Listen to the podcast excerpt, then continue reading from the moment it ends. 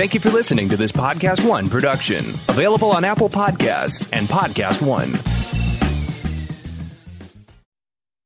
I have PenFed, that's a fact. I have PenFed, that's a fact. My credit card purchases get me cash back. My credit card purchases give me cash back. No one else gets these rewards. Sergeant, that is just plain untrue. What in tarnation? Sir, PenFed's Power Cash Rewards Card isn't just for military members. Anyone can get cash back on all purchases. Ah, Figgins, you've ruined my favorite song. PenFed Credit Union. Visit PenFed.org slash PowerCash. To receive any advertised product, you must become a member of PenFed, insured by NCUA. Does anybody want breakfast? Guys, let's go. I'm leaving for McDonald's in five seconds. Why didn't you start with that? The Breakfast Stampede Meal. It's only at McDonald's, where there's a meal for every morning. And nothing says morning like a classic sausage McMuffin with egg. Right now, get this all-time favorite for just two bucks on the one, two, three dollar menu. Price and participation may vary. Cannot be combined with any other offer or combo meal. Ba da ba ba ba.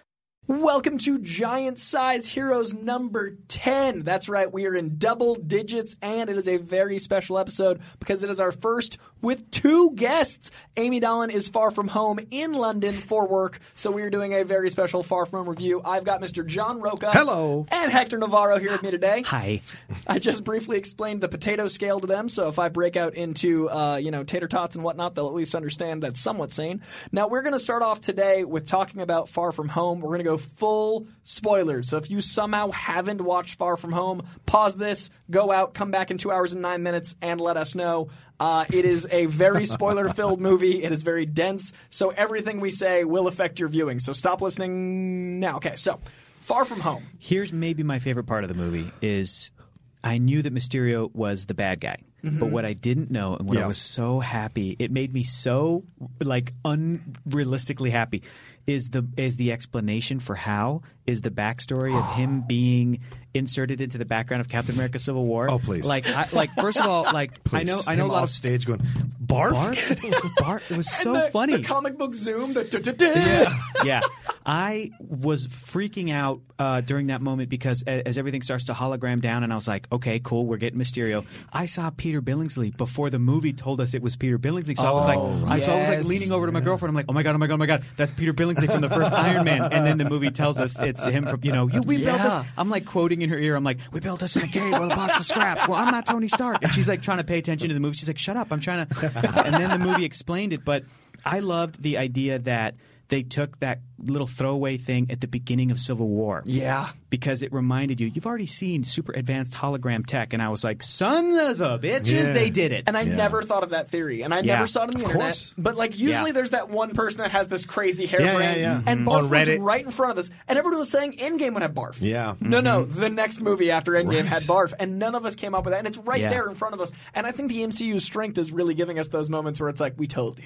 I know. Well, I also think the brilliance of here is once again in the Spider-Man franchise, they go from the ground up, right? Yeah. Vulture is a guy who picks up the tech where all the heroes are floating around up Yeah. there doing whatever they're doing. Yeah. His job is picking it up, scrounging it up, and, and delivering it or getting rid of it and getting paid to do that, right? Mm-hmm. Here we go again. Here are these guys who are part of a group who are kind of forgotten because, oh, Tony changed his mind. You guys are irrelevant to us. Mm-hmm. And Tony, because Stark can be flippant in his decisions, other people have to pick up the slack. Well, Mm-hmm. Yeah. your friends can do a nice job of it, but what about people who you work for Yeah. and you're just going to take their technology and rename it and do whatever you want with it? It's like, wait, I spent three years building this. I know. And you're just going to do whatever you want? Fuck you. Yeah. Like, it's just that kind of thing that you're like, okay, these are ground up villains rather than like, you know, Yes. from other planets. Cosmic or- Right. and Spider Man's always been best at that. And their motives are realistic to the universe. And I love Yeah. that the Vulture is literally a scavenger. Yeah. And I love Yeah, that Mysterio, you know what I mean? Great and point. Mm-hmm. Mysterio is actively someone using tech like he does in the comics in a scientific way because this new universe is very science based. So they twisted Mysterio's origin, added science to it, made it canon in the universe, and gave us Jake Gyllenhaal. I'm like, us- made thank us- you for all of that. made us think it was magic, and that's the other strength Yeah. of being able to. Because this movie could not have existed in the Raimi films. This movie, I don't think, could have even No. existed in the Mark Webb Amazing Spider-Man movies. Um, it probably could have worked in uh, in an animated form like Spider Verse, but that's different because we kind of tend to accept more in an animated Sure. world. But the, I think one of the strengths of the Marvel Cinematic Universe is this: is it allows you to point to other concepts of it, like Doctor Strange and Thor and go, Mysterio is this, and then have the audience be like, oh, okay, cool, we buy it. Yeah. But then it's also able to go, we would not get to a point where a random bad guy could show up and have incredibly advanced movie special effects hologram technology had we not been able to go look at what you've seen so far in the MCU of course you could accept that this guy just has drones right yeah like it's not the crazy like I never wanted Mysterio to be in a live action Spider-Man movie Mhm. famously I was like even though I love the Sinister 6 Mm-hmm. replace him with Osborn get him out of there I never thought that the, a character who his whole backstory is he is a movie special effects stuntman in a movie with special effects could ever work because I'm like, you don't want the movie to point to. It would have been like um, the Prestige, where Right. they're telling Oh, you yeah. that it's magic, but it's really like movie special effects. Or rather, that's not a good example. A better example is Now You See Me. Where, ca- where characters Mm. are like disappearing into the stage, and you're trying to tell me that's like David Blaine stage magic. And That's you're like, not. "It's a movie." It's Right. I- That's I- Jesse it's- Eisenberg. It's green screen. It's CG.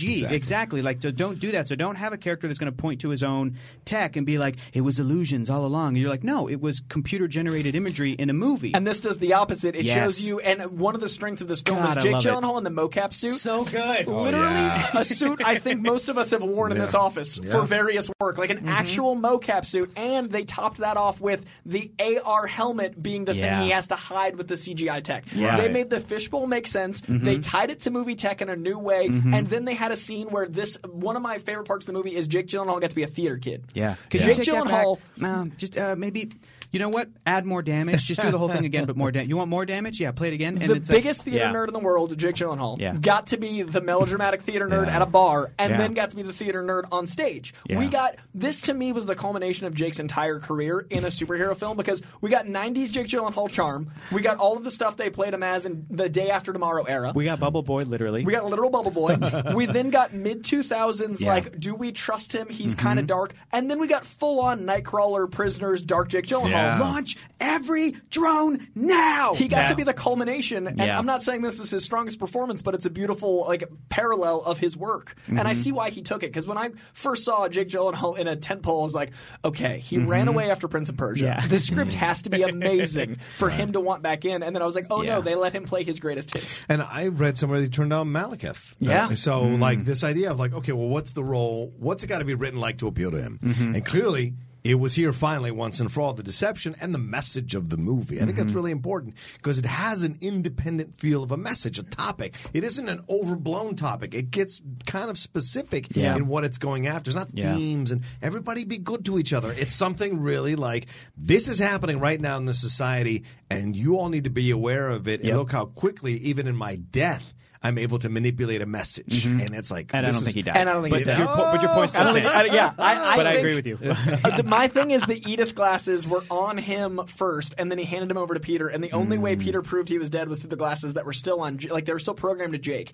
They might be universally accepted on Peter because Right. Tony Mm. bestowed them, but the only proof of death was through glasses that couldn't be trusted. Yeah. And he disproved it once before, like he already bait and Yeah. switched him twice. Yeah. There's no way Yeah, good Mysterio either as a concept is alive or Quentin Beck is physically alive. Well, none of those other people died, if we're going to use uh, Right. quotation marks, Yeah. right? And you saw Peter taking that was the video, but there could be information on that flash drive. Mm-hmm. Yes, it's insinuated that it's a video, but it could be the entire technology Yeah. that he's taking with him, and there's someone else that they're going to get, or Yeah. this, or the. Uh, Kree, which are now the villains versus the Skrulls, they could use that technology to fool the whole Absolutely. world and that kind of stuff. Maybe they can't shapeshift, but they can change the perception of what you're looking at. And so the Sinister Six, no matter what, gets Mysterio, and it Yeah. doesn't uh, Yeah. whether or not Quentin Beck is Mysterio or the tech of that Yeah. team, because is a team as well as being Beck. And I definitely think it was played for comedy, but I also think him wanting that suit done. I, I, I the physical Yeah. suit, he kept saying, "No, was I need it." So funny. I think he's coming back. Uh, Oh, I and agree. I, I really dug the way the movie left us with so many questions while also surprising us for two hours. Hmm. It kept subverting Yeah. expectations. And I, I'm not usually one for Tom Holland in tech suits. I'm famously anti Iron Spider in Sure. the comics and in the movies. But I loved the moment where he got to be in the ACDC jet and Yeah. like playing with Iron Man tech. Like that felt really good while giving us. I know we were talking about him being the next Iron Man. Like that was Yeah, something we talked about a lot. But we got him to be the next Iron Man, still being Spider Man. Well, I, I don't even think for me it was always that he's going to be the next leader of the Avengers. Right. I never saw him as the next Iron Man necessarily, but certainly the leader of the Avengers, and that's something I've gotten a lot of pushback on because he's young, and it makes sense. But this film certainly laid the groundwork that that possibility is in play, but a different kind of leader, a different Mm. kind. It might be a co-leader, but still in some form taking control of the Avengers. But I don't think we'll see it till the end of the Phase Four, if, if at all. Ah, Well, now you got me thinking, Rocha. I Oh, I want to push back, Oh, but I but I feel like I agree with you in the sense that Spider-Man in uh, Spider-Man, Tom Holland, Spider-Man, Peter Parker, this series of movies should be one of the pillars of the MCU. Yeah. But I don't see that character necessarily, and I feel like this movie kind of also declaratively was like, no, he's going to do his own thing. Mm-hmm. Um, I don't see him taking over for the Stark Edith stuff. I don't see him taking over for Avengers. I don't see him. I do not see him. The him. bar at, scene- He handed him the technology. Yeah, but I, the bar scene showed he wasn't ready, and I think I was Yeah. thinking about you the whole bar scene because it was literally him being like, "You need to be the next Iron Man. Right. I Right. can't." He, he says it in the bar, but by the end of the movie, when he's You feel on like he that was ready? plane, yes, when he's on that plane, building him building his own suit is him taking control of his destiny. I agree. Ah. and that to I me agree. is the moment. That's a hero moment. Sure, sure, sure. When he's but he's Spider Man, there, not yes, Iron Spi- Man. Right, and he's I don't and Spider-Man. I don't see Right. Spider Man as an Avenger. I see Spidey as a guy oh. who has been recruited by the Avengers up to this point. But he was he was determined to be an Avenger Oh, I know. in Homecoming. But then Oh, he turned it down, turned and it I down. it stayed. But Right. listen, issue one of the Amazing Spider-Man series in 1963, he's determined to be a member of the Fantastic Four. Cool, fair he shows up, and they're like, "We're not. This is not how. That's we're not how- we're no, a family. we're- That's we don't says pay." four on the and wall. He's like, "Okay, I, you know, because he wants that. Because you know, when you're a kid, you want to be a rock star, and as you get older, And you're they're the like, rock I stars. want. A, they're, they're the rock stars. That's why So- I think it's Baxter Building, not Osborne. I, I think I think that it's Baxter Oscorp. Building because of the the tie into Fantastic Four. And what better way to sell a failed twice over franchise than tying it to Spider Man? like I think narratively, from a studio standpoint, you makes a tie it to sense. something that needs help. We save especially this, we'll save especially this. Yeah, if right. especially if the end of this movie is saying now the world knows his identity. What if by the time because remember this is 2023. Yeah. So a lot of people have been mm-hmm. speculating when's the next time we're going to see Spidey. I'm like honestly, I would not be surprised if Marvel, Sony, whatever, Sony be damned. I'm sure that if they could, they put another Spidey movie in theaters tomorrow. Yeah, It's like, They're like he's our boy, and Marvel's meanwhile this. is like, hey, we need to introduce people to the Eternals, and Sony's like, no, what? but I, wants to I. I truly believe it feels like it's a long time from now, but it's kind of not. Four years from now. You I think gonna I think? Spider-Man 3 is going to be 2023. And it Wow. seems like it's a long time from now, but remember, I feel like Spidey 3 is going to pick up right where Spidey 2 left off. Mm-hmm. And I have a theory that every MCU movie that's going to come out from now until then, over the next 4 years, is going to be either a flashback, a movie that takes place in between the 5 years of the mm-hmm. blip. Yeah. Like these movies that introduce concepts so that it's going to slowly bring us up to speed in 2023. Like movies that come out next year are not going to be taking place in 2020, right? They're going to be 2016 because it's like Black Widow. That's a prequel we've what about already Doctor established. Strange or Black Panther? Doctor Strange, I They mean, got blipped. they did. Doctor Strange and Black Panther, I feel like, okay, basically doing the same thing that Spidey did. Where they'll they'll have a movie come out that will be right after the events of Endgame. Mm. Got so it. it's like what's happening with you in Endgame, and it's still 2023. But I don't think like an Avengers t- roster is going to line up until 2023. I agree I with agree. that. I, I don't agree think with that for Avengers sure. the end of the phase. Right. I so, agree. so I Yeah. think you've got to set up other factions. X Men, possibly Fantastic exactly. Four. Yeah. Maybe the Fantastic Eternals. Four in those time in Yeah. that time in that four years can be set up. Maybe in another movie, maybe some other way. But like maybe by the time we get Spidey three, it is a backdoor pilot for Fantastic Four. That's what I see it as. Because especially if again the next movie is about his identity, the Fantastic Four is the famously oh, we have no secret identity, we're celebrities. You know. And he was the only character in the MCU with a secret identity up until now. If you Uh, look if at the entire the MCU, Netflix- if we're not counting Daredevil, it Daredevil. was Daredevil Yeah, and right. Spider-Man. Yeah. Daredevil's gone. So Yeah. for me, Spider-Man was the last one with a secret identity, And- which leads to 2023 and to- having Fantastic Four as Correct. icons. And to varying degrees, like Black Panther, because it's like, well, how aware was the world of like Wakanda being Wakanda? I mean, everybody knew that like Prince T'Challa, now King T'Challa, is the leader of Wakanda. Mm-hmm. But then did they tie that to that guy that was running around in the pajama suit in Germany in Captain America Civil War? Like, Right. Or did they think that that dude was like a Wakandan bodyguard or whatever? Like, we don't know. Like, we know stuff because we're basically the world governments when we watch these movies. We mm-hmm. have so we have so much intel. We're like, oh, we know as much as Nick Fury does. But there's, I'm sure, a lot of characters that like like how like do people know that Hulk is Bruce Banner or is Hulk just Hulk? Oh, that's Do you good know what I mean? Like, and I'm sure if somebody could look it up and be like, Doctor Bruce Banner. Well, I guess he is because he's in the he's in the photo of the uh, of the homecoming school. Like he's up there with Howard Oh, Stark. he is the as an icon, yeah. But and when what he I mean? shrinks It's like- down, like, he's in public and often with the Avengers. So I think the one and one is two thing, Yeah. where like Banner's in purple pants and then Hulk, like there is. Uh, I'm just saying that, uh, uh, yeah, I feel like the the, the the issue of identity that's happening at the end of this movie is really, really interesting, and I feel like it's not going to pay off Until 2023. Until 2023, but again, it'll still be right after to us I feel like- because we just saw a 2023 movie. I feel like it's a relationship, right? It's like a relationship, right? You, you, we've been ten years together, right? We- Yeah. We, got together. We had to know we dated for like five. We weren't sure in the beginning with Mm-hmm. Dark World, Iron Man Two. We were like, oh, I'm not sure, right? But we got over the humps, Yeah. and then we got married, Yeah. And then Avengers Endgame and Infinity War is essentially like the big hurdle we got over as a marriage, and we we're still together. Yeah. So now we Now can kind of sit. We have kids. We Yeah. Spider-Man. We can Spider-Man's kinda, kid. Yeah, right. Spider-Man's kid. So we can, we can kind of sit back. Yeah. We don't have to. it Doesn't mean sit back quality. I mean sit back. We don't have to like throw the kitchen sink. All, And I hope we don't. We right exactly. I feel like Phase Four is going to be like let's all chill out for a little bit. Let's let's let's ramp back up. Yep. And then boom, we'll jump into Phase Five with some serious shit. And that's how you that's- meet new yeah. teams. Yeah, That's how you can soft roll in X Men. You can soft. That's why I think X Men and Fantastic Four are what we have at SDCC. Yeah, yeah. Because Oh, it's interesting. Because Okay. because of exactly what you're too saying. I think it's too early. I, I do feel like they're going to surprise us. I think what's more surprising than those two announcements? Yeah.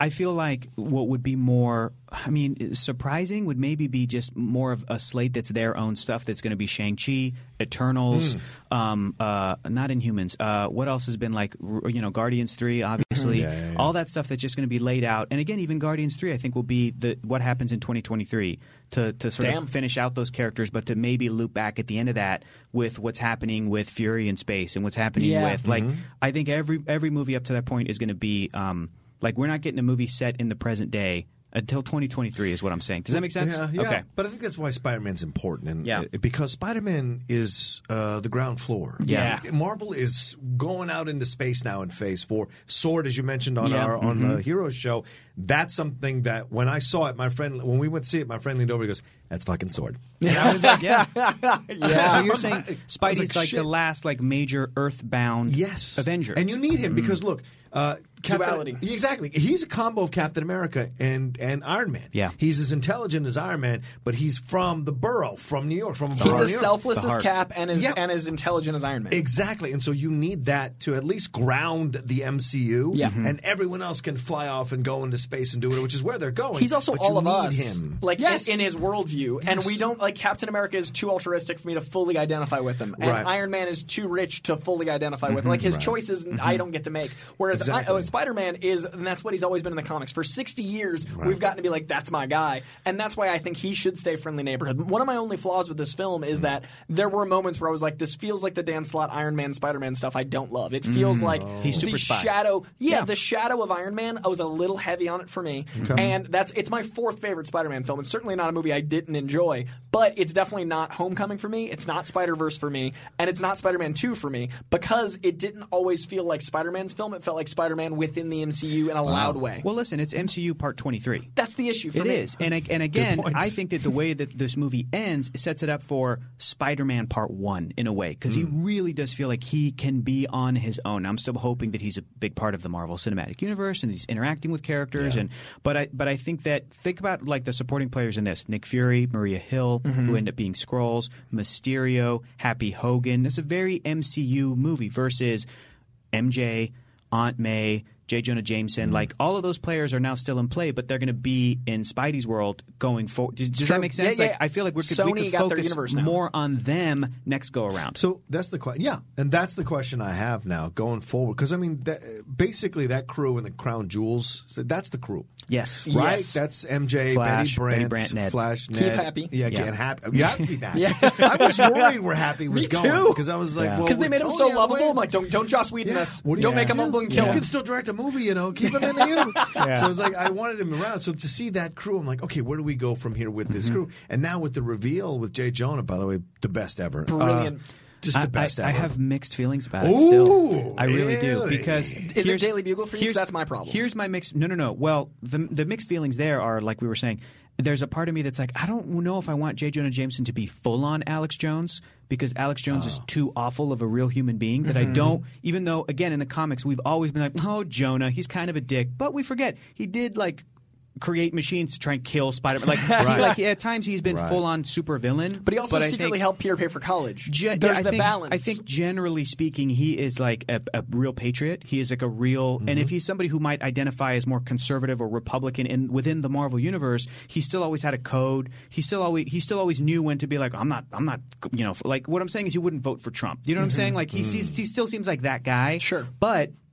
For them to put him in that light is very. I was like, oh man, that's kind of too real. But I want that. We need Yeah, that. we need, need it. that. We need it. We so, need it. So, so I'm. It's the only way it would work by have by bringing it back. I him know back. because it certainly couldn't be newspaper world. Nope. I get No. that totally, totally, totally as a background. But I'm saying even as just the way that they lit it, it could have been a different version of the Daily Bugle News. It could have been, but they full on went like this is Infowars and like. Well, that's because I- I you had two minutes and you had to fully understand. I know. You had two minutes and you're like, this So- is exactly who this so character is. That aside, the, the when I first saw him, the reason I was split was I was like, oh no, please don't let this be a, a, a result of fan casting. I really hoped that Hmm. Marvel Studios didn't listen to fans because that's not always a good thing to do. I don't want to acquiesce to the fan petitions, to the, do you know what I mean? Because that can be Yeah. dangerous. Mhm. So now I don't know if this is true or not, but they've been saying, the director's been saying this is always in the plans. Mhm. This was something that Marvel Studios, as soon as they got control with Spider-Man: Homecoming, they're like, how do we bring J.K. back as J. Jonah? Like that was always sort of their thinking. And the precedent is, of course, um, uh, M in the Bond films going Right. from the GoldenEye Pierce Brosnan Right. world into the Daniel Craig world. So, and, and again, just to sum up, J.K. Simmons is perfect in that role, uh, even without the hair. I think that, and even with the Infowars thing, he, he like it was slight, like he was still him, but it's like a little different. And I want Yeah. them, them to make his version different than the very '60s kind of fake world that the Raimi Spider Spider-Mans live in, which is a great world, but it's not our world. It's like right. It's, a, sensationalized 60s Yes. take on everything. Yes, which is different than the MCU's tone. So Right. I think that you can still make JK's very over the top performance and very over the top character work for the MCU.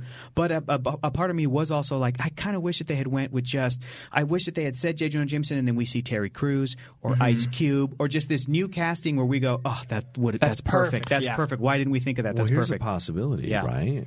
Um, the technology's still out there. What are you about to say? Shape shifting is still out there. I'm See, just this is this is what I love about the Skrull It reveal. ends with such a anything's This, possible. this is what I love about the Skrull possible. reveal is that now, just like it was happening in the comic books in 2007, Yeah. Yeah. people reading Marvel, Yeah, they're where we were like, who is- oh my god, anything's possible. and now we're feeling it as far, back, cinematically. as far back as the 70s, someone Just was give me Danny Glover Mockingbird? as Robbie Robertson, and I'm happy. Danny Glover as Robbie Robertson, opposite J.K. Simmons, will make me the so happiest. we can have Danny and Donald Glover as Ex- both Glovers. Exactly, Oh. unrelated. In Donald unrelated. Glover, no relation, No relation. but both Yeah. in that. Yeah. Give me that movie. Wow. Uh, also, I'll take Crispin in there somewhere. oh Yeah. man, yeah, give me.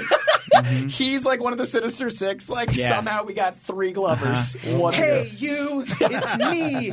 chameleon. Like Chameleon. Dimitri's Yeah. gone, and it's just a weird Crispin Glover. It's me, the uh, ring! Or some He'd be a loser. Electro, Yeah. like a super squirrely Yeah. Electro with the Oh big my gig God. yellow. Like, Hey, man. But I just said this to you guys because you're saying you both believe that Quentin isn't dead. I don't Correct. think he's dead. So if Quentin isn't dead, which is an illusion, Yeah. Mm-hmm. J. Jonah could, could be, an illusion, as Oh, well. let me say, let me in say, some way. back to the idea of like, hey, how do you take back or undo the Peter Parker reveal? Yeah. Mm-hmm. Mhm. this is one way that it could happen in the comics. Is that the, is that Peter is able to like prove his name, Mm-hmm. and maybe with some help from some Skrulls or Fury or whatever, but is able to prove, hey, Quentin Beck was a like a liar. Right. He was a sham. You know, he was he was a complete con man. Here's the proof. He's alive. He didn't actually die. And then J. Jonah Jameson would have to be like, have to do a retraction on our previous story, like Good which point. is a classic Jonah moment that he would hate to do. And he's So, on a podium yeah. and he hires Peter Parker as a photographer. Yeah. And we brought them into the website. brought- Well, just I to- apologize just- just for to defaming this young man's Just- name. yeah, exactly. Peter's an Give him a American patriot. Yeah, exactly. Yeah. There it is. Some, and, like- and then you have yeah. that comic moment of the visual Peter meeting Spider-Man, which is every comic book cover when they have that moment. That mm-hmm. Which just we kind happened of in the had Ottley it, run. Yeah, and we also kind of had it when he was fighting himself with the Mysterio. Yeah, oh, I love which that. Is really the cool when they're all Mysterio up sequence is amongst my favorite Yeah. in the MCU period. Yeah. The Mysterio sequence in all 23 films, that's what I wanted all of Doctor Strange to look like. and it made me so happy Yeah. for 10 Oh. minutes to be like, they did what I thought Mysterio would look like. I saw someone tweet that they didn't like that sequence or took him out of the movie, and I'm like, "Who the fuck is wrong with you?" What? Like that sequence is so the best- genius. It's the best part. Yeah, It's it's great. Ditko meets Ra- uh, Romita. It's Yeah. Ditko and Romita actually come to life in 3D. My and fri- it's so incredible. My, after that sequence, uh, well, we were talking about it afterwards in the bar. My friend Michael, he, he goes, he goes, I, I didn't know that I, I was so afraid when they said it was going to be Mysterio. I Same. didn't think, and I said, well, we had we had to catch up to what they wanted to Exactly. do. And so our technology, our world caught up to Yes. where it could work. And, it the, worked. and the MCU was in a position to where it could work. Yeah. We, we could Right. believe it. And The world the- 2019, I, this yes. is happening. Yes. Mhm. VR. It's, it's essentially VR. Yeah. Yeah. Yeah. and then And- AR helmet, the au- the augmented reality helmet, Yeah. and that's Yeah. something that Jake said drew him to the parties. He wanted to he wanted to see. It's really funny. He's like, I wanted to see if they could make the fishbowl work, and they made it work. Yeah. Mm-hmm. So Jake actually talked about the fishbowl being a draw for him. Yes. uh, and the suit being part of what he wanted out of the character. He wanted it to look and, cool. And I love the idea of theater kid Jake being like, I want to wear a fishbowl and make it canon, and like that's what they did. awesome. They totally made I it know. work. I'm so glad that they, and that's just a testament to the Marvel Cinematic Universe. Is that their like visual development team are mm-hmm. so smart. They Oh, know how to translate stuff from the comics and make it look amazing. Like Mysterio's suit is great, and I never thought I would say because he has one of the worst costumes in the comics. I hate it. I actively, it's just green with lines. Like it's so bad, and then they the, made like it amazing. the gosh gold and So him walking good. around. Have you seen the Children's Hospital photos? no, Oh, yeah, oh, that was is he walking around with it? Jake Gyllenhaal and Tom Holland and, And- Zendaya went to L.A. Children's Hospital, and the In lights costume. are are practical, and Yeah. he got to like run oh. around with the kids, and the kids got to chase Mysterio around. And Spider-Man, oh. the, one of my favorite shots is Tom Holland pushing a, a child in a wheelchair, going, "We're gonna get him, we're gonna get Mysterio," Oh and Mysterio being like, "Oh no, don't get me!" Here's- and it's just so so, good. Ditko. Like it's just my Yeah. my mind is like, how is Here's this real? here's another thing I noticed the second time I watched it. At the end credits, when it's Jake Gyllenhaal credited with the cool little like you know um, vacation on the you know that whole bit. Um, during the like Jake Gyllenhaal name, there's like pictures of Mysterio costume, but then there's also in the back like there's a picture of Thor, and there's some circles to like Yep. Thor's Oh, torso. yeah. as it's like that's their visual development. Like the fake team, you know, behind Mysterio has been studying the Marvel superheroes Yeah. up to this point, and I'm Yeah. like, that's genius. it's so brilliant. But I'm exactly in the same boat as your friend Yeah. who like never knew that I wanted Mysterio. Yeah. Never knew that they could pull it off this successfully to basically get this character and that that whole like nightmare sequence like Oh, that's so great. Like, that's so it cool. just- it's they Coy's got- showing us the Yeah. photos now. like, like if you haven't seen these photos, your heart will grow three sizes like the Grinch. It- Yeah. it's just beautiful. I'm also so cast. glad because apparently in Civil War, like his costume was replaced completely digitally. Oh. like when Spidey was in Civil War, Yeah. on the, in the airport scene. because it was the actual suit. Like the, if you see the behind ha- the scenes photos, yeah, it's raised webbing. They had a suit, but then they replaced it with a, with the digital one, and I was like, I don't know if they could ever. Does that mean that the live action shoot, suit doesn't look good? But then These photos are yeah, like, like good God. anytime he's in one of those suits, like it looks amazing. It's fantastic. It's Uh, so good. Now we should talk about the box office as, as we move on. Uh, 185 million dollars domestic, 392.7 foreign, worldwide over half a billion dollars in its six days. 577 million, half a is it billion. the highest grossing Spider-Man movie, Uh, or like on be. record on re- on track to be? It's on track to be. That makes uh, me it's happy. already like it's it's cruising along very quickly, uh, and it did incredibly opening weekend. It definitely made 100 million, which Hector said was the bar. One billion. when it clears Uh, a billion, and yeah. then Marvel and Sony team up again for three. I still remember when the first Spider-Man movie made 115 million Yeah. opening Yeah. weekend, and it people were like, it made over 100 million. Like people freaked out. Yeah. And then Avengers came in with like 215. Boom. Well, the production budget was 160 and it's already at 577. So even Yeah. with an insane marketing team, it's already making money and it's going to have legs because of the rewatchability Yeah. and it's going to kill on Blu-ray because I'm going to own mm-hmm. it the moment I can to watch that sequence over and over mm-hmm. again. I mm-hmm. cannot wait to replay that 10 minutes of my life. Also, that Marvel Zombies Nada gave us. There's Oh, so yes! many, Yeah. Yes! right? Yeah. Iron Man Marvel Oh, Zombie. I, Woo! I literally, uh, my friend Shannon was sitting next. was Shannon, Mike, like I grabbed Shannon's arm. I go, Marvel Zombies. he goes, "I'm not going to do that." And I'm Yeah. like, it, just seeing it was Close. enough. It, Close it was enough. the Hail Hydra moment of Marvel Zombies. Yeah, it was yeah. when Cap said Hail Hydra, We're all like, I get it. And then Marvel Zombies was like, cool, we got it. Yeah. Yeah. So- considering he kind of had like a half floaty thing too, right? Just like the Marvel Zombie Iron Man character, did is it. like only a torso. Yeah. they, they nailed it. It's as close to head pull as I'll ever get. Oh, boy, oh, Uh, boy. so was I, great. I really dug that. Uh, I really enjoyed the film. I think it's my fourth favorite Spidey, which is saying a lot because Spider Man's my guy. Like I was so excited Hector could join us today because the three of us all love Spider Man. Yeah. It's my third favorite. Third favorite. What- so what's your order? My order is uh, uh, I put it on the internet. My order is um, Spider Verse number one, Mm-hmm. Homecoming number two, Far From Home number three. This is above Spider Man Two for you. Yes, it is. I yes. agree with that. Yes, only because Spider-Man 2 is so solid, and everybody loves Spider-Man 2. But I feel that the more that the years pass, the Yeah. more we get away from that era. Yeah. The more we get away from. And here's the other thing too. Like no matter what you feel about Spider-Man and Spider-Man 2 and Spider-Man 3, people that love those movies, people that grew up with those movies, I get it. But it, but even when those movies came out, I was like, man, this is a compromise. This isn't quite Peter There's Parker. definitely for me. compromises. It's not. Tobey's a great actor, but he's not Peter Parker. And He's Kirsten's not Mary. Jane to me either. Correct. So those two huge pieces of that film, as as perfect as Alfred Molina is as Doc Ock and everything else, like those two pieces are like, oh, I have to, I got to sit through like did you ever love me? I'm like, this is painful. Like Yeah. it's Yeah. painful to watch. Versus the incredibly organic and genuine, and it made me fluttery, nervous romance Yeah. in this movie. The when they go kiss, when they the go out onto the bridge, Ooh. when they're just like, "Where do you want to go?" I, I don't care. Okay, let's go. I'm like, this is so damn cute. Yeah. and I love Peter and MJ so much, and they're such a great pairing in this. It's just Mm-hmm. it's just like the acting and the, the writing, and it's just so genuine that um yeah, I will always gravitate towards the newer films and Spider Verse obviously Mm. versus the Tobey stuff. Even even though those films are like structurally so great, like sure, yeah. It also gave us Ned and Betty from the comic know. books. Super in a cute. way, Ned and Betty got married in the. Hobgoblin Yeah. stuff, and they made that work in a weird. Like I never would have thought they'd make Ned and Betty work in this canon, and, And they works did it on a so flight. cute. It works so well because you believe because you remember being that young and you Yes. have how like your emotions are all over the place and you're like yeah I could totally fall in love on a plane And you have plans, and fall out of love in the month later So yeah cute. totally It's beautiful. Totally. It's So, we uh, once again we can talk about Spider-Man for the next four hours, and believe us, we will every week, every time it comes up, every record it breaks, we will unpack new things because the movie's amazing. Uh, definitely see it a second and third time. I'm very excited to see it again. I haven't seen it in 3D yet, so I'm gonna Oh, see it. nice. I'm gonna see the the Mysterio sequence the way it. it's meant to be. And when it's coming out, I'll be importing it from the UK. You guys can come over and watch it. Yep. It's going to be dope. I'll be in the valley. I'll be checking out the magic. Uh, now we have the other side of crazy. $160 million spectacle in 3D, but then we also have The Joker, which Mm. is grounded and Scorsese flavored and October and getting a festival run versus a, a Comic Con experience.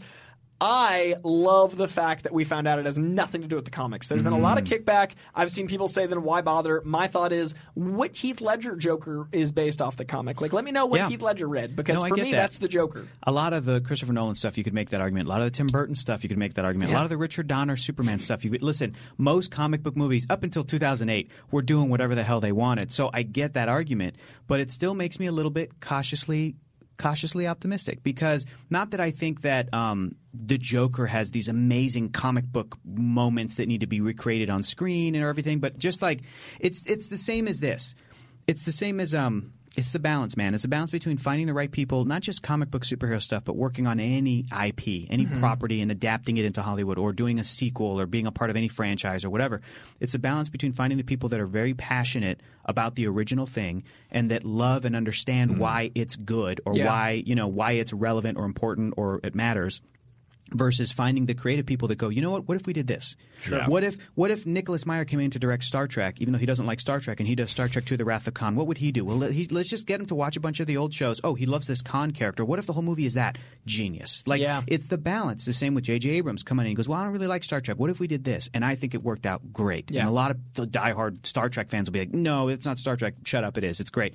But it's finding the balance. Okay. Right. So so uh, it, whenever I see news like this, whenever I see that um, you know changes are being made, and even with like the MCU movies, which are very authentic and very accurate to the characters that they're depicting, they're remixing it, and a lot Civil of the War is so different, but so remixed. authentic so time. exactly, which is just all balance. So Yeah. it's for me, it's like what stuff did they remix, and am I okay with that? Versus what stuff are they really trying to adhere to with the source material? So with this, it makes me think of Spider-Man: Turn Off the Dark. Mm-hmm. It makes me think of a, the Broadway play where I had not, I had not seen, I have not seen it. So this isn't the most fair thing for me to say, but from everything that I've seen, from from people that like Spider-Man and from people that like Broadway musicals, that went to go see it, that it felt too much like Broadway people coming in being like, okay, this is our version of Spider-Man, and mm. it's like, well, you kind of missed the mark on both, mm. and I worry that it could maybe happen with this project when when the filmmakers are very you know when they're declaring like no this isn't from a comic book. Well that's obvious because we've heard like the Joker and Bruce Wayne are going to have very different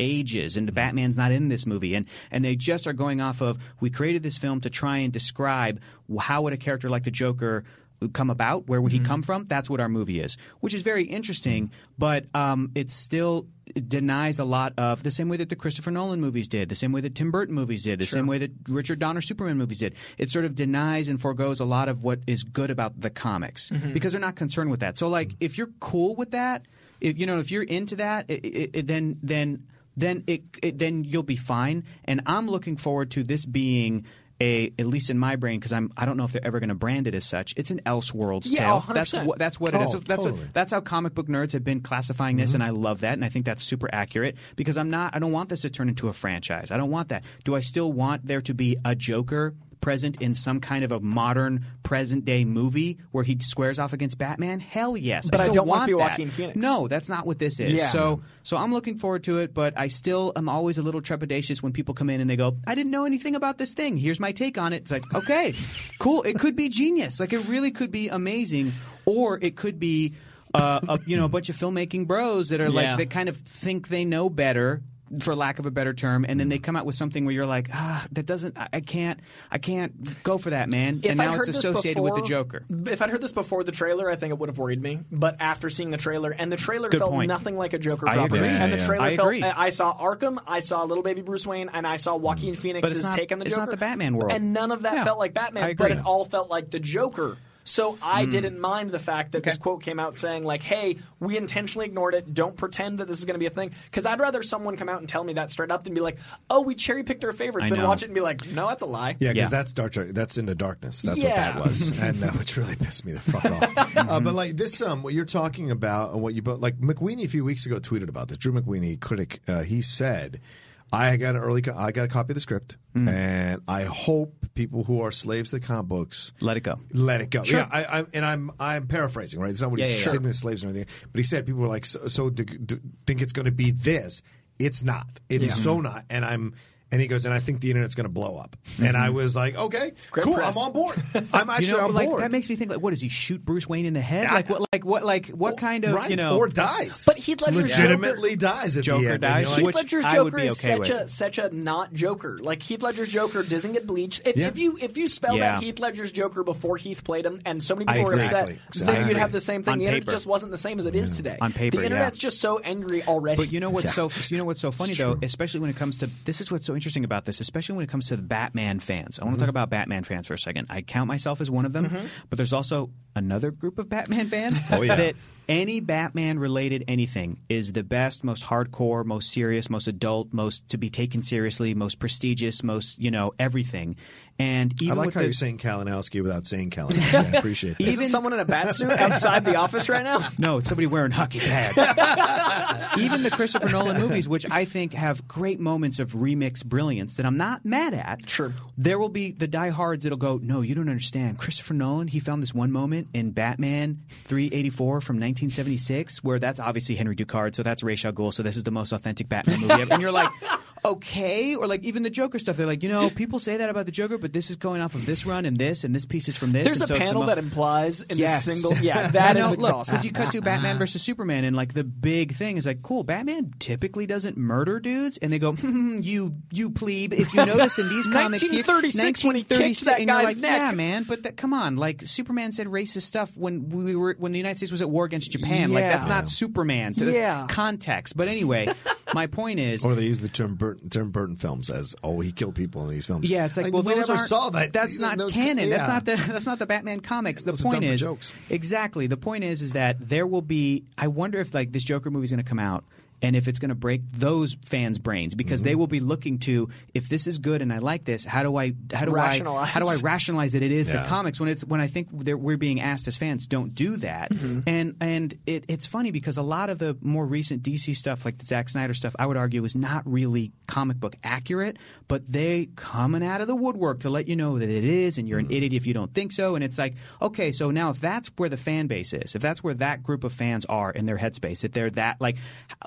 Like how is the Joker going to work for them, or is it not going to work, or that you know that's If- what's so interesting. If me. you're not able to separate that stuff, then Far From Home doesn't work because of all the Sure. liberties it takes. And I feel like Sure. that's the difference between a diehard comic movie fan and a diehard comic m- film fan. Like you have to be mm-hmm. able to separate what you're experiencing, and I think different mediums have different strengths. And Yes. that's why I like Spider Verse so much. Is it did things that the film couldn't do and that comics couldn't do. And I think there are strengths to Far From Home that couldn't exist in a comic. Correct. The visuals of Mysterio wouldn't translate to a drawing I- in a way that the film did. I agree. I was talking about Far From Home or even just any of the MCU movies, and somebody online was like, I prefer to, I tend to prefer like the Christopher Nolan Batman movies and some other films because they're more true to the characters.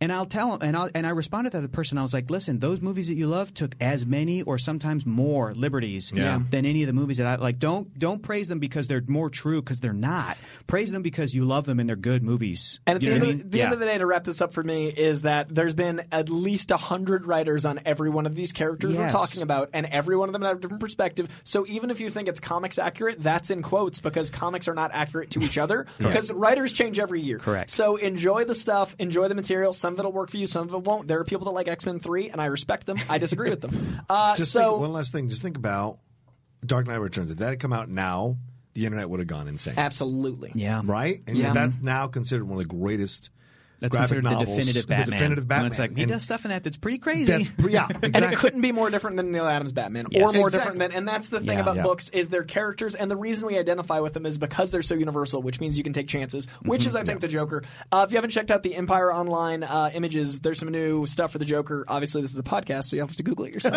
uh, but they're really cool. Uh, and then uh, we also got word this week. This is from CBR, and it fascinated me. X Men: The Dark Phoenix is bombing harder than 2015's Fantastic Four. Josh Trank's Fantastic Four is doing better number wise than this movie. Uh, according to Forbes, Dark Phoenix will earn four hundred and thirty thousand dollars thousand uh, at this weekend's box, box office for a domestic total of sixty four million.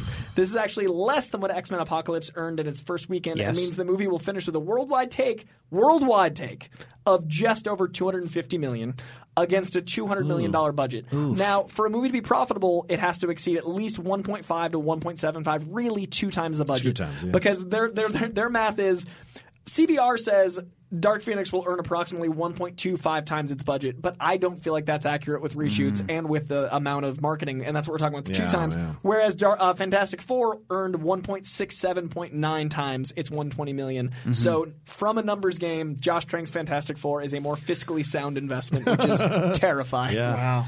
Uh, I think it was bad timing on the release. Yes. I think it was, um, you know, you're only as good as your last entry in your franchise, and however, how that's why Bumblebee didn't do as well. It, I know you're Yep. a huge fan of Yeah, the, no, tr- it's you know, but that movie, that franchise had a very interesting audience, like mm-hmm. target audience, and then they changed it up for the family-friendly Bumblebee, and it's like, how are you expecting to get Right. those families in this? Do you know what I'm saying? So They, they are now by going back to the Michael Bay I know. stuff. It's I so know. shame. I loved Bumblebee. I, I'm with you. Yeah. Bumblebee Wait, they're going like- back to the Michael Bay stuff. What's Yeah. happening? They announced that they John. that they're going to. John, don't are do you this. joking? Yeah, no, Are have you you really heard of I don't. Yeah, they're three weaving back. They're connecting it back to the Michael Bay movies. Uh, the next ones. John.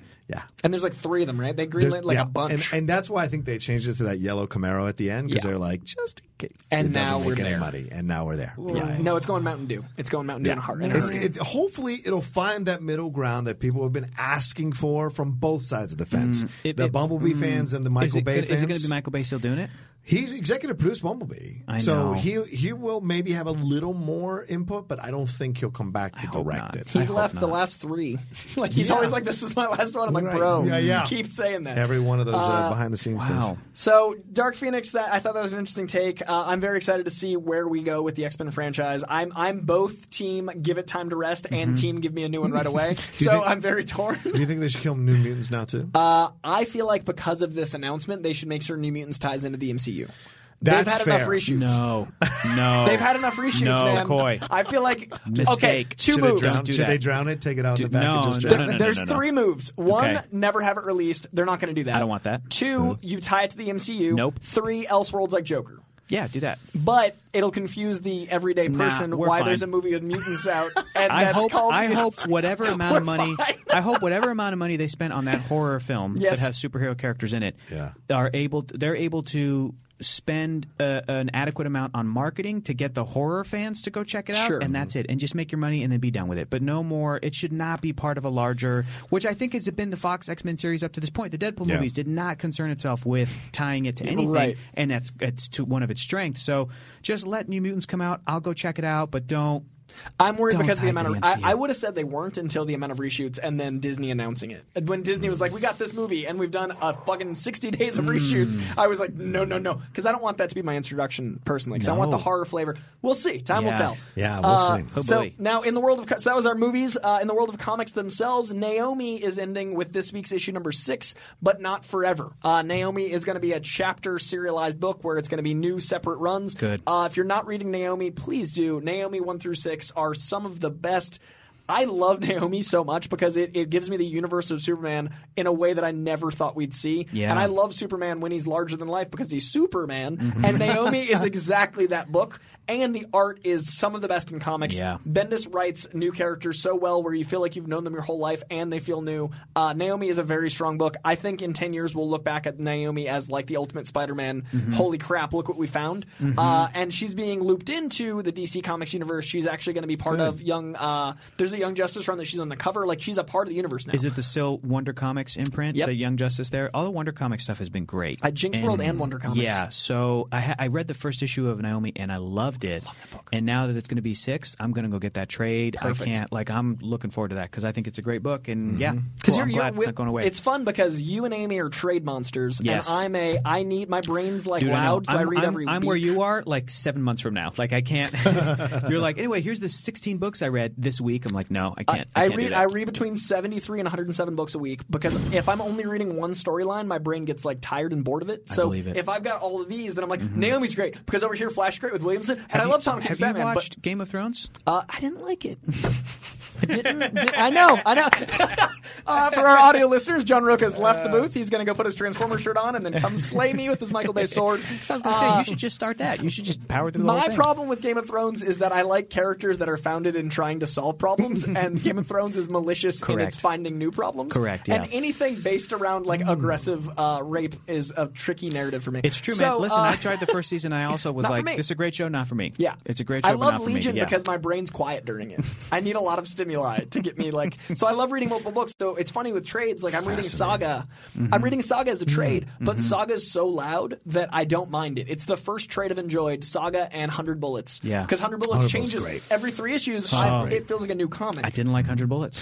What? And I read all 100 issues. Wow. And I was really at the end of it. I was like, huh, "This is ugly," and I didn't like it. You were hate reading it at the end. yeah, I was. It was an assignment, and I'm like, "Is this going to get better?" I'm at issue 80. Ugh. Dude, didn't enjoy Hundred it. Bullets and Saga are the first two I've been able to read his trades because I feel like Saga gives you a new character every panel or like you Mm-hmm. know every other page, so it feels like the frenetic. And then Hundred Bullets it never stops tricking Yeah, you. it's like an anthology. There's yeah. always Yeah. a trick. So uh, speaking of things tricking you, uh, Punisher came out this week and was aggressively anti. Hey, stop using my symbol. Oh, and. I Heard love this. Heard about so it, yes. I have always been confused at police wearing a Punisher badge on their car or on their person Mm-hmm. because he kills people and you've got to protect and serve on your car right next to your murder symbol. So I love that Uh-huh. Yeah. after all these years, Punisher rips up his Punisher decal, takes it off a cop car, and says, if you want a hero, look at Captain America. Uh, I, I try not to get political on any of my shows because it automatically alienates half of an audience, and I don't disagree with you, dear viewer, uh, however you feel about this next sentence. But if you view police as having the option to do the things Punisher does, we see the police as differently.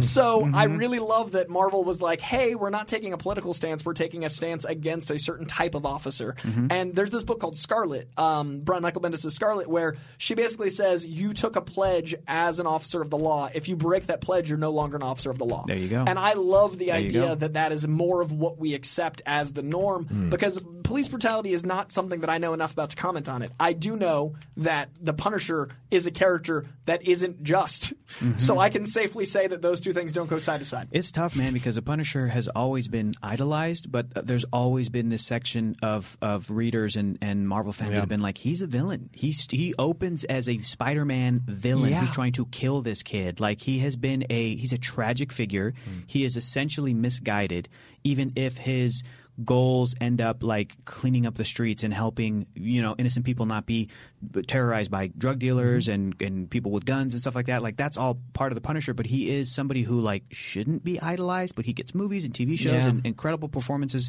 by jon bernthal who like really treats that character seriously mm-hmm. and he also bernthal has talked about how he knows how important that character is to like the military and the armed forces Yeah. Sure. because they also rock the punisher logo Yep. when they're uh, when you know when they're when they're over there Sure. and a part of me is like, I think it's great that you can look at your heroes and find the inspiration. But another part of me is that the Punisher is not a. He should be like the he's he should be the the person that you're kind of rooting against when he goes up against Daredevil. Yeah. Punisher's the guy that you root for to get better and to stop because of the people in his life that love him and they're telling him like Frank, like you've gone too far, you know, you know. Right. But you're also rooting for the Punisher when he comes across a den of like you know child molesters, and he just Yeah. you, you know what I mean. So it's just, it's it's You a tricky want thing. handled. I know, man. it's it's the line to walk with him. You want him to fill out your to uh, indulge you in your fantasies of Correct. just killing people like that because you don't Who- like who people like deserve that it. who deserve Correct. it. Right, right. But by the same token, you don't want him to be bloodlust, and Yes. that's the real line to walk with him.